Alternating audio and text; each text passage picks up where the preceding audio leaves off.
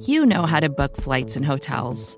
All you're missing is a tool to help you plan that unbelievable travel experience. That's why you need Viator. Book guided tours, excursions, and more in one place. There are over 300,000 travel experiences to choose from, so you can find something for everyone. And Viator offers free cancellation and 24 7 customer support for worry free travel. Download the Viator app now and use code Viator10 for 10% off your first booking in the app. Find travel experiences for you. Do more with Viator.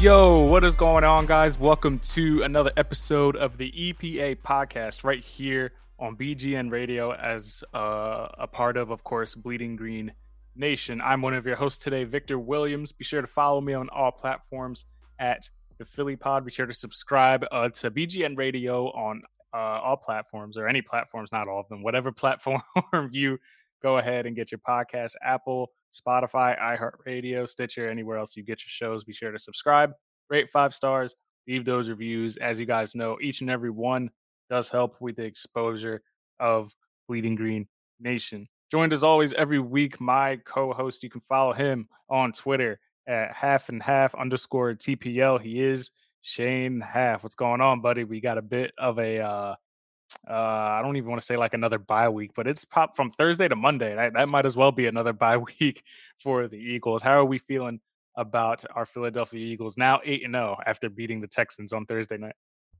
I'm feeling off schedule. Like you have a bye week, which is weird, and then you come out and you play on a Sunday and then a Thursday and then all the way to Monday again. I, I don't know. It's just the routine feels weird. Everything feels weird, but the Eagles are 8 and 0 and so feel great about that. Uh, we'll get into the Texans game. It was a little, little scary in the first half. Uh, not that you probably ever thought they were going to lose, but a sloppy game, a little bit to be expected playing your second game in five days, traveling cross country. But uh, eight uh, 0 for the first time in franchise history, so it's hard to feel bad about that. Yes, sir. No, but behind the leadership of Jay, uh, Jalen Hurts, who will be quick to tell you that it is not his first time being eight and zero. They went fourteen and zero uh, with Alabama back in 2016. Of course, came up short in the uh, national championship game. So he'll he'll be quick to tell you that eight and zero isn't good enough, which is the right mindset uh, to have. To your point, the game did get a little uh, uncomfortable. we never felt like they were going to lose, but the Texans were the first team to be tied with them at least at, at, at halftime. Uh, which, which to your point, to be expected when you're on the road. Uh, it's a short week and, and this and that. And the Texans, like they have some good players. We highlighted some of them last week. Jerry Hughes, um, well, Cooks was out, and um, Nico Collins was out. So they had Philip Dorsett and Chris Moore at receiver, and Philip Dorsett caught caught Bradberry a couple times. So that is what had shocked me initially is that this offense was actually able to put together a couple drives. I didn't think they would be able to move the ball downfield at first. Uh, the first score came from the Texans from whoever Teagan. I don't even know how to say his name. Quitoriano. Never heard of that guy day in my life. I think it was his first career catch that, of course, went for a touchdown. And who was in coverage? I'm not here to tell you if he was in the right position or not. Shane can tell you all that because he's, I'm sure, seen the film already. But this boy, K'Von Wallace, should not be on the roster. The prime culprit of getting caught on that on that touchdown pass. So Shane, um, your initial, uh, just your initial quick surface takeaways from the game and then answer to me why in the world I have to watch K'Von Wallace on the field at any point. so I will say this: as hard as we've been on K'Von Wallace, and he's the the highlights look bad in this game. He gives up the touchdown pass. I mean, he got bodied by a big tight end. He was in good. He had good coverage. Just I felt like he was in the right position. Point. Just got just got bodied. yeah, and then you have the near the end of the game. There's like five minutes left. The Eagles are up by twelve. Uh, and he makes the you know the guy catches the Philip Dorsett I think it was catches the streak down or the corner route down the sideline and K'Von Wallace is there to to make the tackle. Uh, I'm here to tell you that live it looks like that's on K'Von Wallace. You go back and watch that on all 22. K'Von Wallace saved a touchdown there. That was at cover three that James Bradberry just busted on. I, I put a put the clip out on Twitter and kind of broke it down a little bit, but K'Von Wallace made potentially a touchdown saving tackle there, recognizing that bust and getting over there. So I, am as difficult or I'm as tough on K'Von Wallace as anybody, but those two plays, uh, he he was in a good spot. So I don't want to see him on the field as much as we saw him, but he at least made a few plays on the day. Uh, to me, though, the biggest takeaway from this game, obviously, is the Eagles' run defense. It's a problem. We've talked about it before. Prior to the Jordan Davis injury, the Eagles averaged 3.9 yards per carry allowed when Davis was on the field and six yards per carry with him off. So he gets injured. It's obviously going to be an issue. Uh, how do you solve that? I thought the Eagles tried to run blitz early and it just did not work. Uh, then they tried to go into those five man fronts and they put Marvin Wilson at the nose tackle, who was a practice squad player who's never played a nose tackle before. Didn't work. They tried Marlon Tuipulotu, also didn't work. The one thing they did that had some success in the second half is they started to put Javon Hargrave at, the nose tackle. And I think you can expect to see that quite a bit going forward. Uh, but Dameon Pierce goes 27 carries, 139 yards. They ran the ball all over the Eagles. And Jonathan Gannon caught a lot of strays on Twitter from people. I really don't think this was on Jonathan Gannon that much. You're on a short week. The the linchpin of your run defense got hurt, and all you can do is come up with theoretical answers. You're not hitting guys in practice, and you're definitely not hitting guys in practice on a short week. So he came up with theoretical answers, and they didn't work out, and he adjusted until something slowed it down enough for the Eagles to get out of the game. So uh, I'm interested to see what sort of plan he comes up with this week. He's got a longer, you know, we talked about the mini bye. They go Thursday to Monday. Washington's obviously not a great rushing team, but the Eagles have to figure out something on run defense. And part of it too is just horrific tackling. It continues to be an issue for the run defense and the defense in general is just their inability to bring ball carriers down. Yeah, uh, Jonathan Gannon can't tackle players, so, so, I mean, you can only like what what's he going to do out there if the, if his players aren't tackling? Yes, he should have his players in positions to succeed, but if they're not wrapping tacklers up, that's not the fault of Jonathan Gannon. But yeah, maybe maybe not next week, uh, but we do have some good rushers coming up. We'll see if Jonathan Taylor is back healthy with that of a a mess of whatever's going on in Indianapolis from the head coaching to the to the just just in general, it's a mess over there. But Jonathan Taylor still one of the top backs in the league. We'll see what his health looks like come that week. And had Aaron Jones coming up. We got Derrick Henry who's running all over the place. If you can't tackle Dameon Pierce, I don't know what what they think they're going to do against Derrick Henry. So they need to to figure it out. I think that Tennessee Titans game would be the fifth week from Jordan Davis going down, and his high ankle sprain is diagnosed as four to six weeks.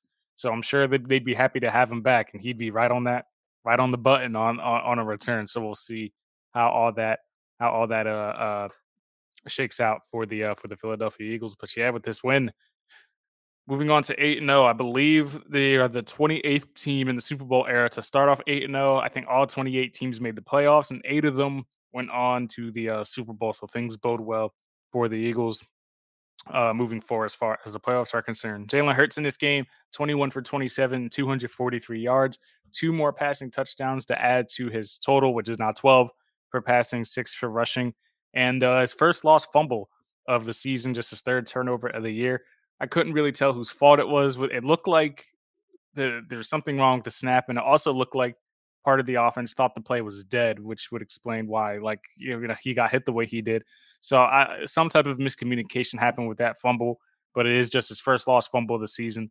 Like I said, three turnovers. If you were to talk to me about MVP candidates and how they shake out, obviously Pat Mahomes has the 21 passing touchdowns. Josh Allen has 19. Hurts just has 12. If you're looking at strictly passing stats, but if you look at turnovers as a whole, and these quarterbacks obviously throw a little bit more than Jalen Hurts does. Pat Mahomes, 10 turnovers. Josh Allen has uh or Josh Allen has 10, to- 10 turnovers. My mistake. Pat Mahomes has six turnovers. Jalen Hurts just three. And the disparity, to put it in context, Josh Allen has 59 more pass attempts than Jalen Hurts. So not like a crazy disparity, but obviously these offenses are predicated to throw more than the Philadelphia Eagles. Has Jalen Hurts finally, with this game and with the way the NFL did look this past weekend, the Bills falling to the Jets, Kansas City barely skinning by Malik Willis and the and the Tennessee Titans, has Jalen Hurts, in your mind, overtaken the lead in the MVP race? I think so. Um, you look at the Bills. Josh Allen played awful on Sunday, and, and now he's hurt now dealing with an elbow injury, and we're not sure what that's going to look like. But missing time makes it hard to win MVP as well. uh, I guess unless you just miss like two weeks and the team looks awful without you, then maybe it helps your case. But uh, I think right now it's probably a two person race between Mahomes and Hurts, with maybe an outside shot for someone like Lamar Jackson, who everybody knows is carrying his team right now. Uh, I, I would give it to Mahomes over Hurts, but MVP fatigue plays a role with voters. And I think some people are just kind of tired of hearing about Patrick Mahomes. So uh, that probably slants it a little bit in the favor of Jalen Hurts, especially with the schedule that they have coming up. Uh, they could continue to, you know, push up to 10, 11, 12 and 0. And at that point, it becomes really hard to ignore how well he's playing. And so, yeah, I, I, if I was voting right now, I would probably vote for Mahomes, but it's really close. And the fact that it's really close, I think, tips it to Hurts' favor. Yeah, the gap certainly did did close, and and according to the outlets around the league, the Eagles finally finally overtook the Bills in the power rankings. They were chasing them, even though they were unbeaten. They were chasing the Bills for a while there, and then uh, the Eagles finally overtook them this week as the NFL's top team in the NFL. Talking about the offense, Dallas Goedert finally got his turn to explode on the week. Eight catches for 100 yards on the dot, one touchdown. Looks very good in this game. Looks like one of the premier tight ends in this league. I heard the broadcast talk about he's up there with the uh, with the Travis Kelce's, And um, you mentioned George Kittle, who isn't particularly having a good year. So I was like, I, I didn't know George Kittle was still considered an elite tight end, but but it is it is what it is. What about this game in particular made it so that Dallas Goedert could thrive? We all know he's like the screen master this this year. They every time the Eagles get in the field goal range, once they cross that 35 yard line, it's Dallas Goedert screen time. what about uh, what what about this game and the way the Texans aligned the defense made it so that Dallas Goedert could kind of dissect them? So the the Texans play a lot of old school Tampa two cover two zone mm-hmm. defense. Mm-hmm. Um, I put out an all twenty two video. Lovie Smith, man. Is that Lovie yeah. Smith defense?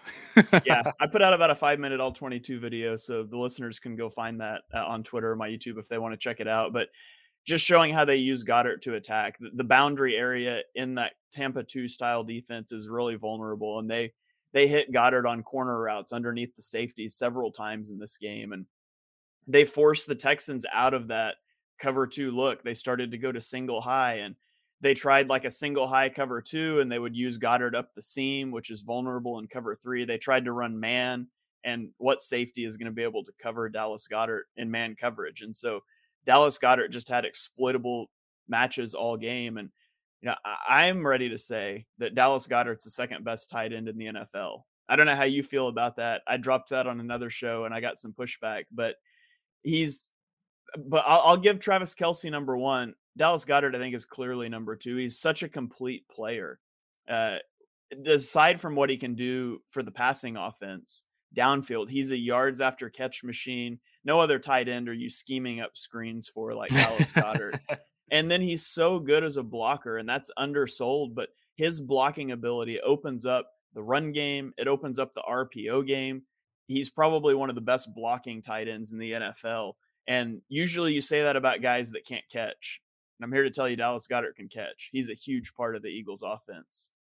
Yeah, you say that about the uh, Jack Stolls of the uh, of the uh, the uh, who we're gonna have to watch now if God forbid anything happens to Dallas Goedert because the Eagles d- decided that they didn't need uh, uh, another tight end. But it's good to see Dallas Goedert uh, get a, getting some targets. It's pick your poison in this offense, and more than Dallas Goedert was open multiple times in and this offense. But when you have your security blanket open like that, it bodes well for the uh, for the offense. Quez Watkins had a couple catches in this game.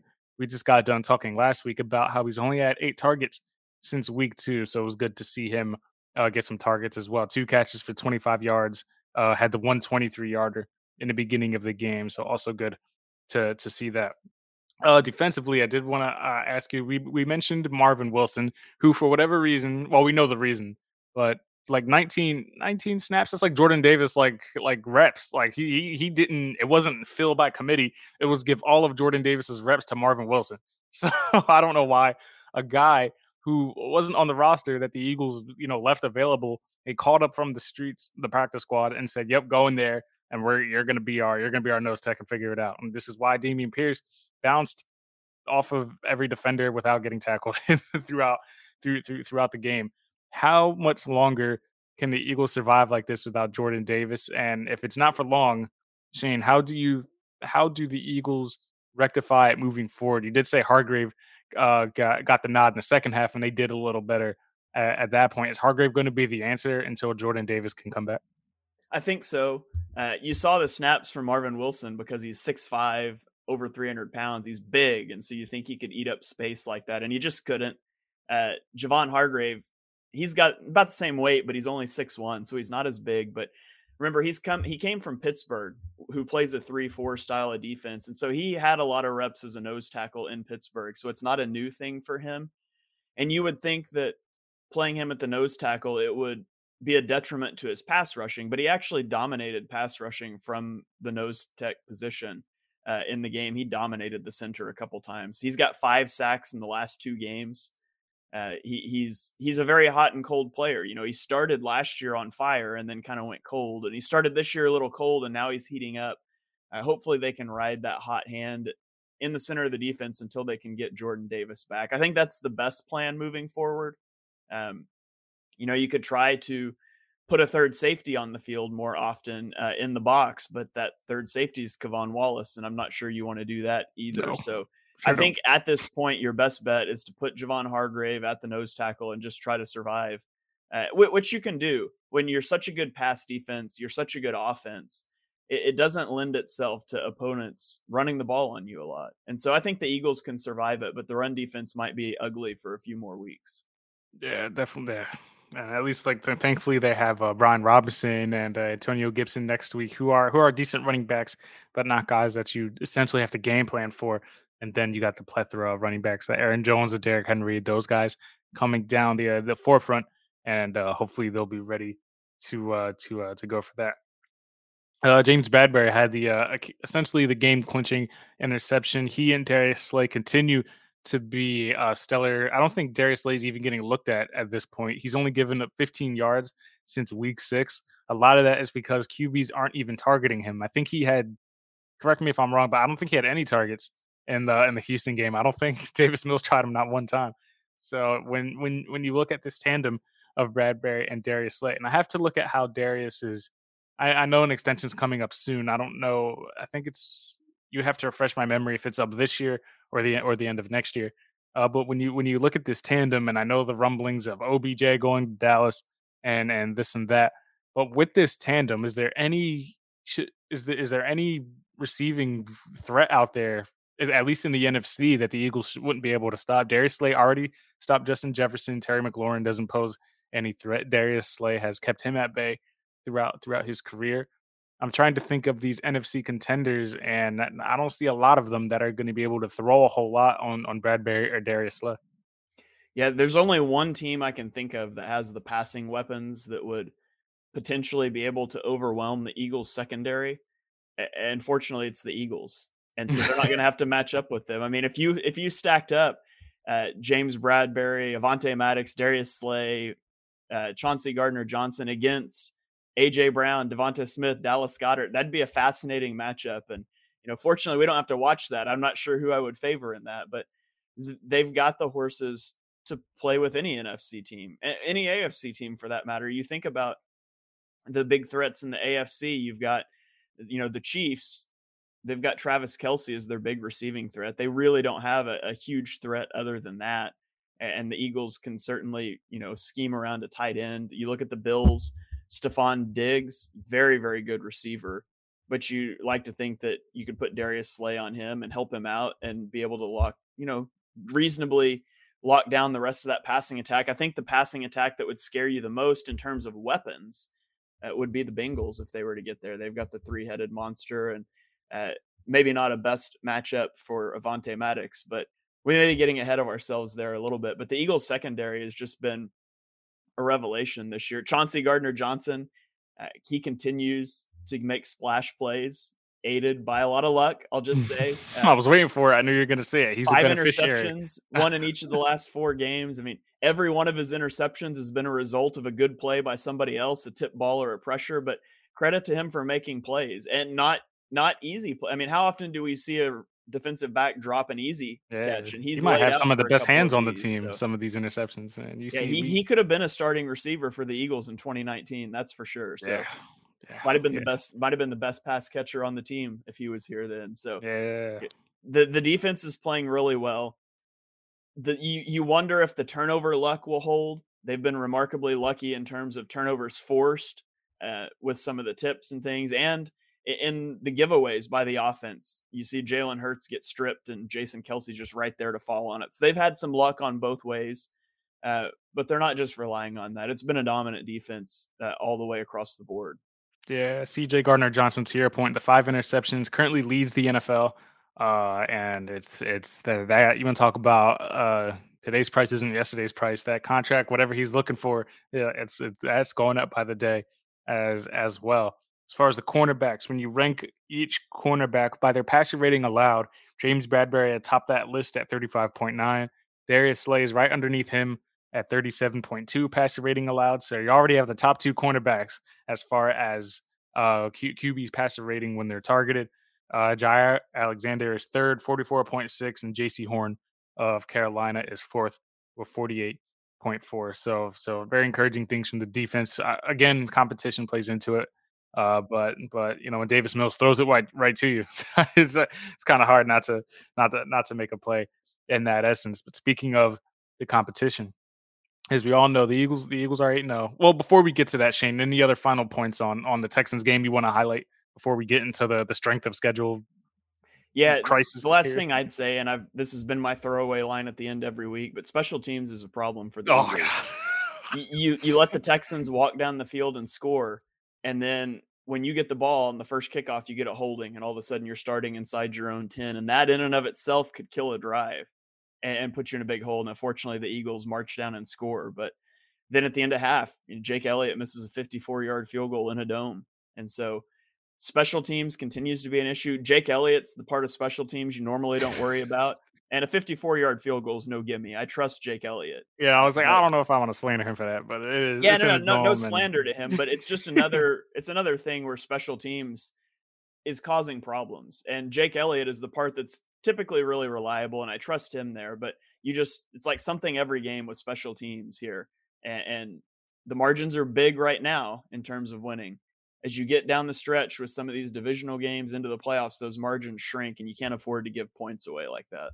Didn't Britton Covey get tackled like inside the 10, like at some or inside the 20 in this game? Like he definitely didn't make it to the 20 on one of these kickoffs. And when Britton Covey, whenever he gets tackled, it's not just a tackle. I feel like he gets like checked like into the bleachers, like he, the way he gets thrown around.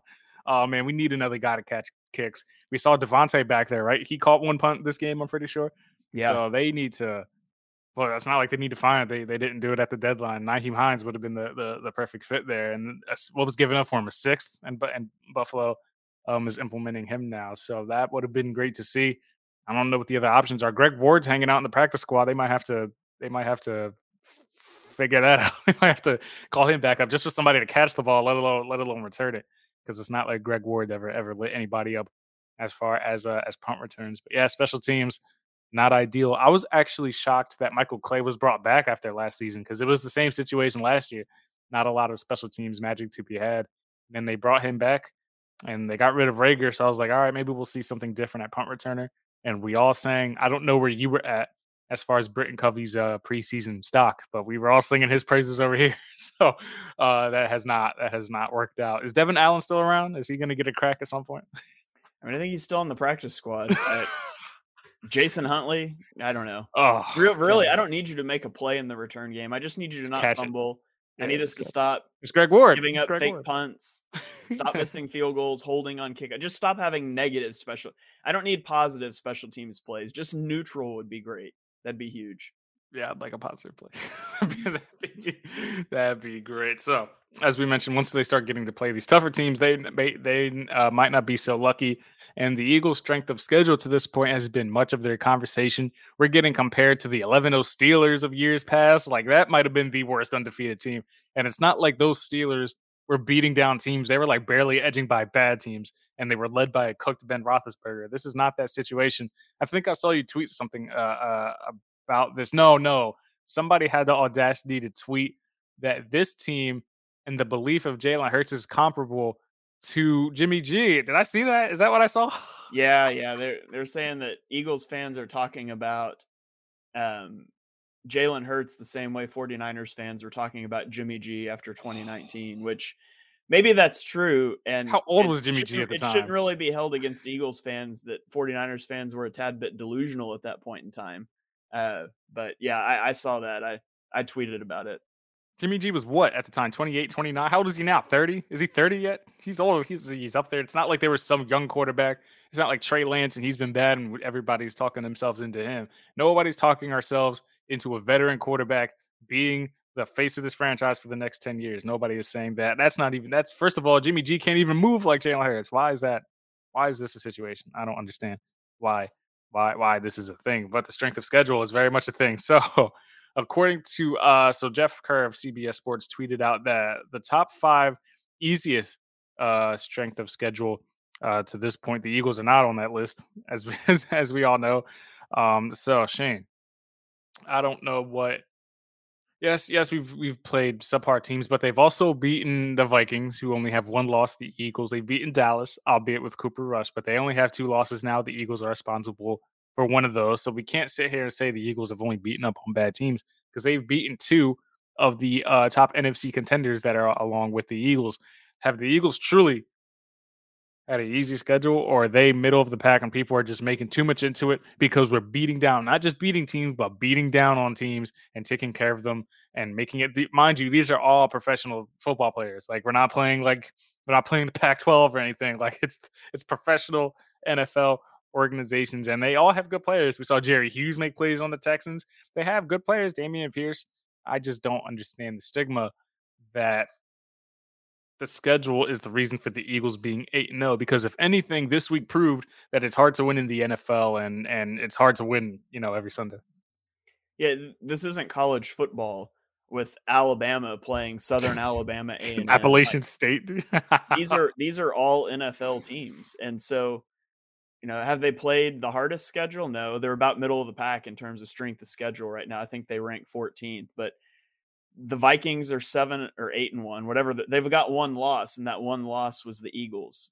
The Cowboys have two losses, and one of those losses was the Eagles. And you can talk about Cooper Rush being in the game all you want. The Cowboys defense gives up 16 points a game. The Eagles put up 26 on them.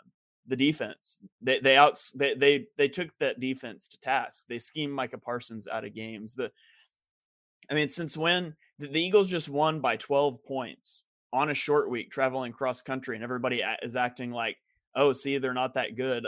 How many teams go win by 12 points in those situations? Like, it's not easy to beat another NFL team by double digits. The the Eagles point differential is plus 90. The Chiefs is plus 54. Like let's not forget the Chiefs lost to the Colts who are in disarray. The Eagles the, the Colts were an easy game and the Chiefs dropped it. The Eagles haven't done that and beyond like not dropping a game, they haven't trailed for a single snap in the second half. And so, you know, what I like to see how they stack up to the Bengals, the Ravens, the Bills, a team like that. Absolutely. And, you know, hopefully that happens down the stretch. I- am excited to see how they match up with Dallas the second time around and all of that. But discounting the Eagles being undefeated for playing an average NFL schedule is just kind of ludicrous. Yeah. So easiest strength of schedule remaining in the NFL. Number one is the Ravens. They have the easiest schedule remaining. Then the Falcons, Chiefs, Buccaneers. Buccaneers finally get a win. Maybe they they they start to get it together, and then the Panthers. So all of this, all of this blown up about the Eagles having the uh the the easiest schedule. I just think I think number one it's overblown, and like you mentioned, teams lose gimmies all the time. I I know KC lost that game against the Colts because me and my superior betting skills bet the money line in that game as a part of a parlay, and that was the leg that lost. And I just that's probably when I should have retired from uh, from sports betting. So that that was uh, that that was that. But at the end of the day, the Eagles are eight and zero. Oh, looking ahead to uh to Washington on Monday night to try and make it to nine and zero. Oh. The Eagles eight and zero oh for the first time in franchise history. We're gonna go to a quick break. When we come back, Shane and I will dive into the key matchups as the Eagles look to sweep the Washington Commanders uh, with their matchup coming up on Monday Night Football. Be sure to stay tuned right here on Bleeding Green Nation. We'll be right back. Mother's Day is around the corner. Find the perfect gift for the mom in your life with a stunning piece of jewelry from Blue Nile. From timeless pearls to dazzling gemstones, Blue Nile has something she'll adore. Need it fast? Most items can ship overnight. Plus, enjoy guaranteed free shipping and returns. Don't miss our special Mother's Day deals. Save big on the season's most beautiful trends. For a limited time, get up to 50% off by going to Bluenile.com. That's Bluenile.com. Another day is here, and you're ready for it. What to wear? Check. Breakfast, lunch, and dinner? Check. Planning for what's next and how to save for it? That's where Bank of America can help. For your financial to dos, Bank of America has experts ready to help get you closer to your goals. Get started at one of our local financial centers or 24-7 in our mobile banking app. Find a location near you at bankofamerica.com slash talk to us. What would you like the power to do? Mobile banking requires downloading the app and is only available for select devices. Message and data rates may apply. Bank of America and a member FDIC. And we are back here on the EPA podcast, back from break, and we're going to talk about the Eagles Commanders game. Uh, Victor, before we get to that, though, one thing I just thought of over break about the strength of schedule conversation. You know what makes your strength of schedule look worse? Mm. Beating every team you play. Mm-hmm. That kind of hurts your opponent win percentage. So if the Eagles just need to stop winning games and then their strength of schedule will look more difficult. That's what I'm hearing the haters say out there. So good point. It's a good point. so let's get into this Eagles matchup with the Commanders. And the Eagles already faced the Commanders in week three. And just feel obliged once again to point out that I hate how the NFL schedules these games. Like you should not play the Commanders twice before you even play the Giants. Again, NFL, I'm just begging you put divisional games weeks one through three and week 16 through 18. It'd be great. Mm. It'd be simple starting in the year with your division matchups, but that's beside the point. We are playing the Commanders again um, after thoroughly dominating them the first time around. Uh, Carson Wentz was under center then. He's injured now. Taylor Heinicke is under center. And I highly doubt we're going to see Carson Wentz again this season for Washington. So things change a little bit with Heinicke under center. Uh, functionally, it still is not a great football team. Uh, one thing when you compare Heinicke and Wentz to one another, uh, Taylor Heinicke invites pressure more often than Carson Wentz. Uh, he's been pressured on 48% of his dropbacks, whereas Carson Wentz was only pressured on 34% of his.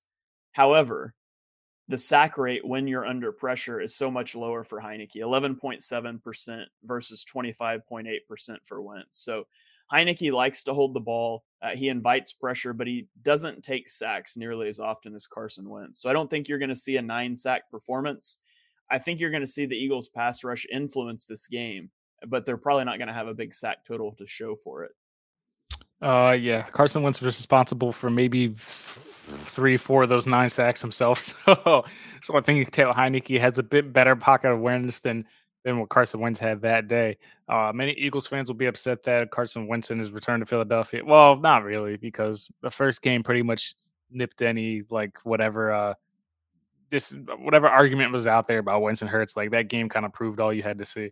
So I think people just wanted Wentz to show up to Philadelphia just so that they could um, hear it from the Philly crowd, Philly crowd themselves. But yeah, Hargrave, like you mentioned, with him in his last five sacks up the uh, uh in the last two games, he'll be a force and the Eagles had had when when they had their nine sack performance. I don't even know who Washington's uh, starting rotation was at the time because they've had one, two, three, four, five, six, seven, eight different rotations at offensive line. One, two, three, four, five, six, six different rotations at defensive line or offensive line so far this season. The only constant has been Charles Leno at left tackle and Andrew Norwell at left guard. The other three positions names have come in and out. They've rotated. They've tried to figure it out. And us in Philadelphia know what it's like to have 13 different combinations at offensive line. So not the ideal, not the ideal uh, statistic there for for the uh, for the for the Washington Commanders. I think a big highlight in this game is going to be Jonathan Gannon and how he does game plan for for uh, for Taylor Heinicke. Gannon said on Tuesday that he thinks that uh, Heinicke presents a certain challenge because he can make a lot of off-schedule plays. He has some mobility, not to the level of some of the mobile uh, mobile quarterbacks in the league right now. But I think Heinicke, I think the team rallies around more around Heinicke. He did almost beat the, the eventual Super Bowl champion Bucks in, the, in those playoffs. And Terry McLaurin has played better since Heinicke has been inserted into the lineup. They have more of a rapport. They have better uh, relationship on the field. I think that uh, that is going to be a matchup that you're going to have to watch as well with Terry McLaurin with a more with a quarterback that he's more comfortable with. What do you make of the uh, Heinicke and McLaurin uh, kind of connection in this upcoming game rather than with Wentz under center. Yeah, Heinicke is mostly going to throw the ball close to the line of scrimmage, and then he's got plays where he extends plays and he just takes shots downfield. And primarily, uh, he's taking shots downfield to a well covered Terry McLaurin and hoping he'll make a play. And so he's got that faith in McLaurin. Uh, I think the Eagles, you know, obviously we've talked about the Eagles secondary. They've got the horses to be able to run with McLaurin, but uh, you can give up a deep ball to Terry McLaurin, even if you've got him covered well. It's not what I would come in focusing on. I would come in focusing on that 90% of the plays that are going to be quick passes, uh, or maybe not even quick passes, but short passes. He'll extend plays and then take checkdowns. So I wouldn't get overly concerned about the deep ball. Just know, hey, if he gets you once, that's fine. Uh, one one deep ball is not going to lose you the game. But the Commanders' offense since Heinicke took over in Week Seven for Carson Wentz, they're 25th in EPA. Uh, they're 26th in drop back EPA, and they're 21st in rushing EPA. So this is not a good offense. Uh, it's still not a good offense. It's not uh, implode offense like it was with Carson Wentz, but it's not good. The best element is the rushing game, I guess, and the rushing game's just not good. Now, maybe it looks good against the Eagles for aforementioned reasons, but I'm just not terribly concerned about the Commanders' offense. To me, this game comes more down to the Commanders' defense against the Eagles' offense and how that matchup shakes out. Yeah, yeah. Taylor Heinicke has three completions of more than 30 yards so far this season. So not a lot of a big play, not a lot of big plays to be had in that offense. And I don't think Terry McLaurin is going to find a whole lot with Darius Slay uh, across from him. Like you mentioned, so switching over to the uh, to to the defensive side for Washington, they do have Jonathan Allen and Daron Payne along that defensive line, who's who's been fairly good. Allen five and a half sacks, eleven tackles for loss this season. Payne has four and a half sacks, 10 tackles for loss this year. Allen and Payne are third and fourth, respectively, in tackles for loss. And they also have Montez Sweat and Chase Young, who might be making his first appearance of the season, I believe. We have to we have to keep an eye on that. So the defensive front way might be in full force. How will the Eagles' offensive line, how will Jalen Hurts and that rushing attack fare against this if if if healthy is fully intact Washington uh, defensive front? not well. Uh, they ran the ball for like 2.4 yards per carry the first time around. Uh, the the Commanders have the number two DVOA run defense mm. in the league right now at negative 22.9 percent. So that means playing the Commanders, your run offense will be basically 23 percent less effective than against an average team. So very good run defense. Uh, and really, their pass defense has sneakily improved a lot since the first matchup. In the last three weeks, they're ninth in dropback EPA and fifth in rushing EPA. So their defense is playing a lot better, and it all starts with stopping the run up front and forcing offenses into third and long. So for the Eagles, I think it would be wise to come into this game and not abandon the run, but air it out on early downs. You don't want to let yourself get into third and long where these pass rushers can tee off on you, pin yours back and come after the quarterback. You want to make them respect the run and the way that you can do that is by staying ahead of the chain, staying in neutral distance, down and distance situations.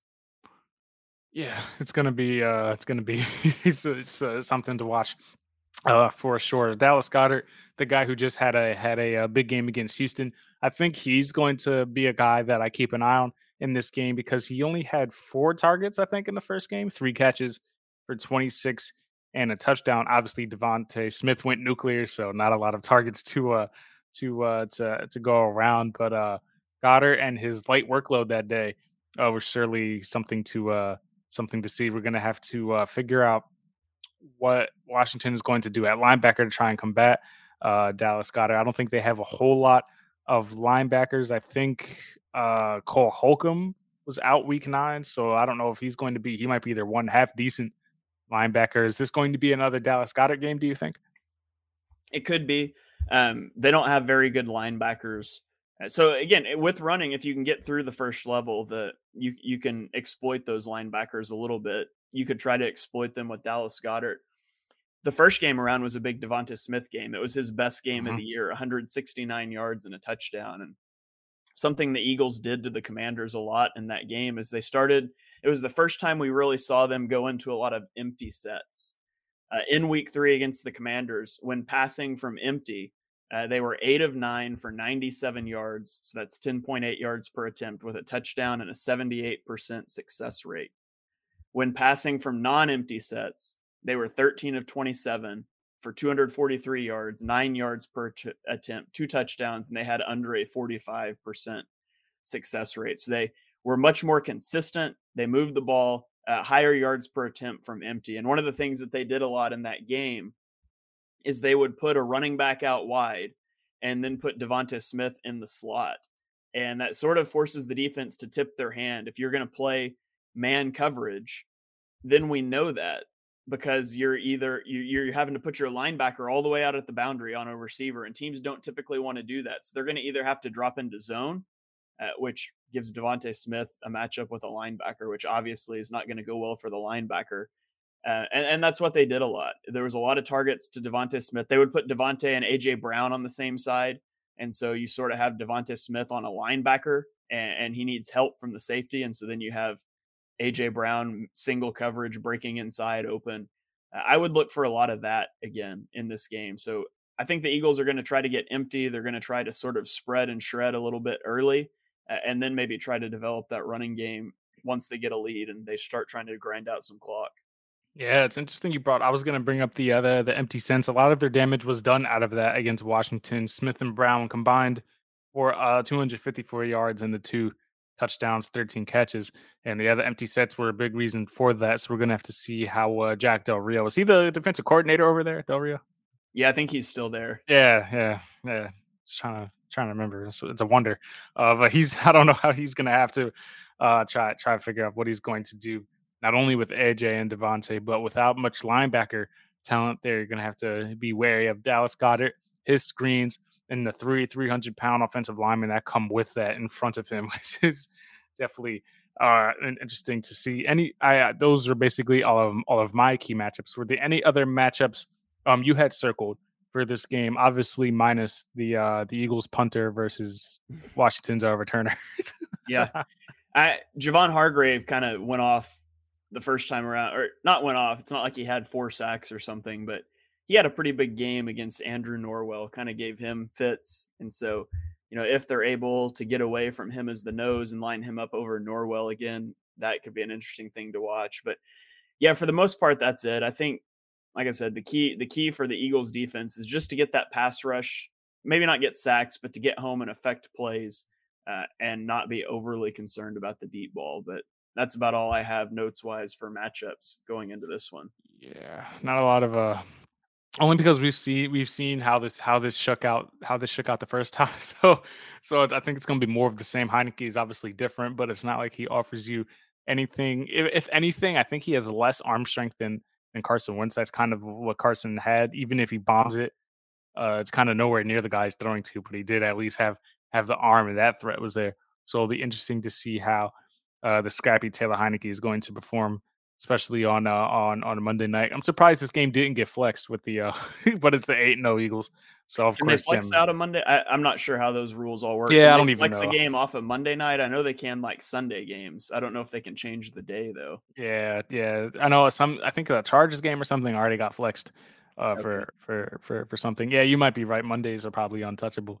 Um, uh, um, to this point, yes, the Eagles look to move to uh, nine and zero with a victory over Washington. Then we start to get the interesting games. Well, no, because then the Colts Indianapolis. that. Then you get the interesting games. Green Bay. Then you get uh, Tennessee, and you get all those guys. Giants, right? They're coming up. So we're definitely going to finally see what the Eagles look like against, I guess, what people would call it a decent team, since they haven't played in any of them to this point. Says everyone else. Appreciate you guys. Any other points you wanted to wanted to highlight before we wrap this up? nope, I think that's good for me. Yeah, I always be jumping into the into the stuff. Meanwhile, you have a, probably three more bullet points to to run down. Now it's you know the second time it, when you're playing a division team for the second time, you've hit a lot of these talking points before, and like you mentioned, it's a different quarterback this time. Not remarkably different though. Probably has lower peaks and higher valleys than Carson Wentz. Like you Yeah. mentioned, the arm strength. He's not going to kill you like Wentz did. Uh, he's not going to kill his own team like Wentz could either. So he's just a little more stable, but functionally, they have about the same effect on the offense. Right, right. I will I will end on this note. The Eagles are the first team since 1972 to have won a turnover battle in each of the first eight games of the season. So in most cases, you win the turnover battle in that game, you end up winning that game. So let's hope that is going to be uh, the common theme through the second half of the season. The season is already half over. How depressing is that to think about? Feels like That's it just crazy. started. We yeah, are halfway done. Can we talk about training camp like it never left soon? it's gonna be fantastic. Appreciate you guys for tuning into this edition of the uh, of the EPA podcast. That's Eagles player analysis with myself, Victor Williams, as well as Shane Half. Be sure to follow me on all platforms at the uh, the Philly Pod. Subscribe to BGN Radio on Apple iTunes, Spotify, iHeartRadio, anywhere else you get your platforms. Of course, part of Bleeding Green Nation. Shane, where can everybody find you and the projects you have coming up? Yeah, you can follow me on Twitter at half and half underscore TPL, on YouTube at Shane Half NFL. Uh, you can go check out Chalk Talk we just recorded last night for NFL Week Nine weekend review. So if you want to hear about what's going on around the rest of the NFL, uh, and of course check out my All 22 content, including I have one up uh, on the YouTube from the first matchup with the Commanders, talking about passing out of empty sets. So if you're interested in that and you want to see some of the footage from the first game, you can go look that one up as well. Uh, I think you might be able to uh, change your name now since the check marks like don't matter anymore, or people can pay for them now, or whatever the situation is. So yeah, I'm gonna write it. I'm gonna write it out until they take my check mark away, and then I'm gonna change my name. so. You should just change it and then just buy it a dollar, and then we'll be we'll be right back where we started. What a mess Twitter is becoming. Oh my goodness. Thank you guys for tuning in this week. We'll be back with you guys next week, recapping hopefully another Eagles win and talking about the uh the 9 and 0 Philadelphia Eagles at that point as we try to ride out ride out this undefeated streak uh, as long as possible. Shane, next week I already know I'm going to ask you where you stand on this whole should the Eagles lose a game before the playoffs. You know, talk going around. That'll be fun to do uh, next week. Thank you guys for tuning in. We'll catch you guys on the next one. Peace out from myself, Victor, Shane Half. This is the EPA podcast.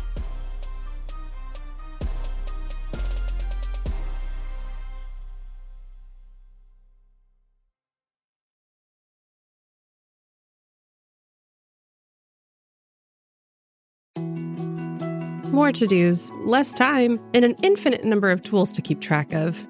Sometimes doing business has never felt harder, but you don't need a miracle to hit your goals. You can just use HubSpot because their all in one customer platform can make growing your business infinitely easier. Imagine this high quality leads, fast closing deals, wildly happy customers, and more benchmark breaking quarters. It's not a miracle, it's HubSpot. Visit HubSpot.com to get started today. Support for this show comes from Fundrise. Buy low, sell high. It's easy to say, hard to do. For example, high interest rates are crushing the real estate market right now. Demand is dropping and prices are falling, even for many of the best assets. It's no wonder the Fundrise Flagship Fund plans to go on a buying spree, expanding its billion dollar real estate portfolio over the next few months. You can add the Fundrise Flagship Fund to your portfolio in just minutes and with as little as $10 by visiting fundrise.com/fox. Carefully consider the investment objectives, risks, charges and expenses of the Fundrise Flagship Fund before investing. This and other information can be found in the fund's prospectus at fundrise.com/flagship. This is a paid advertisement.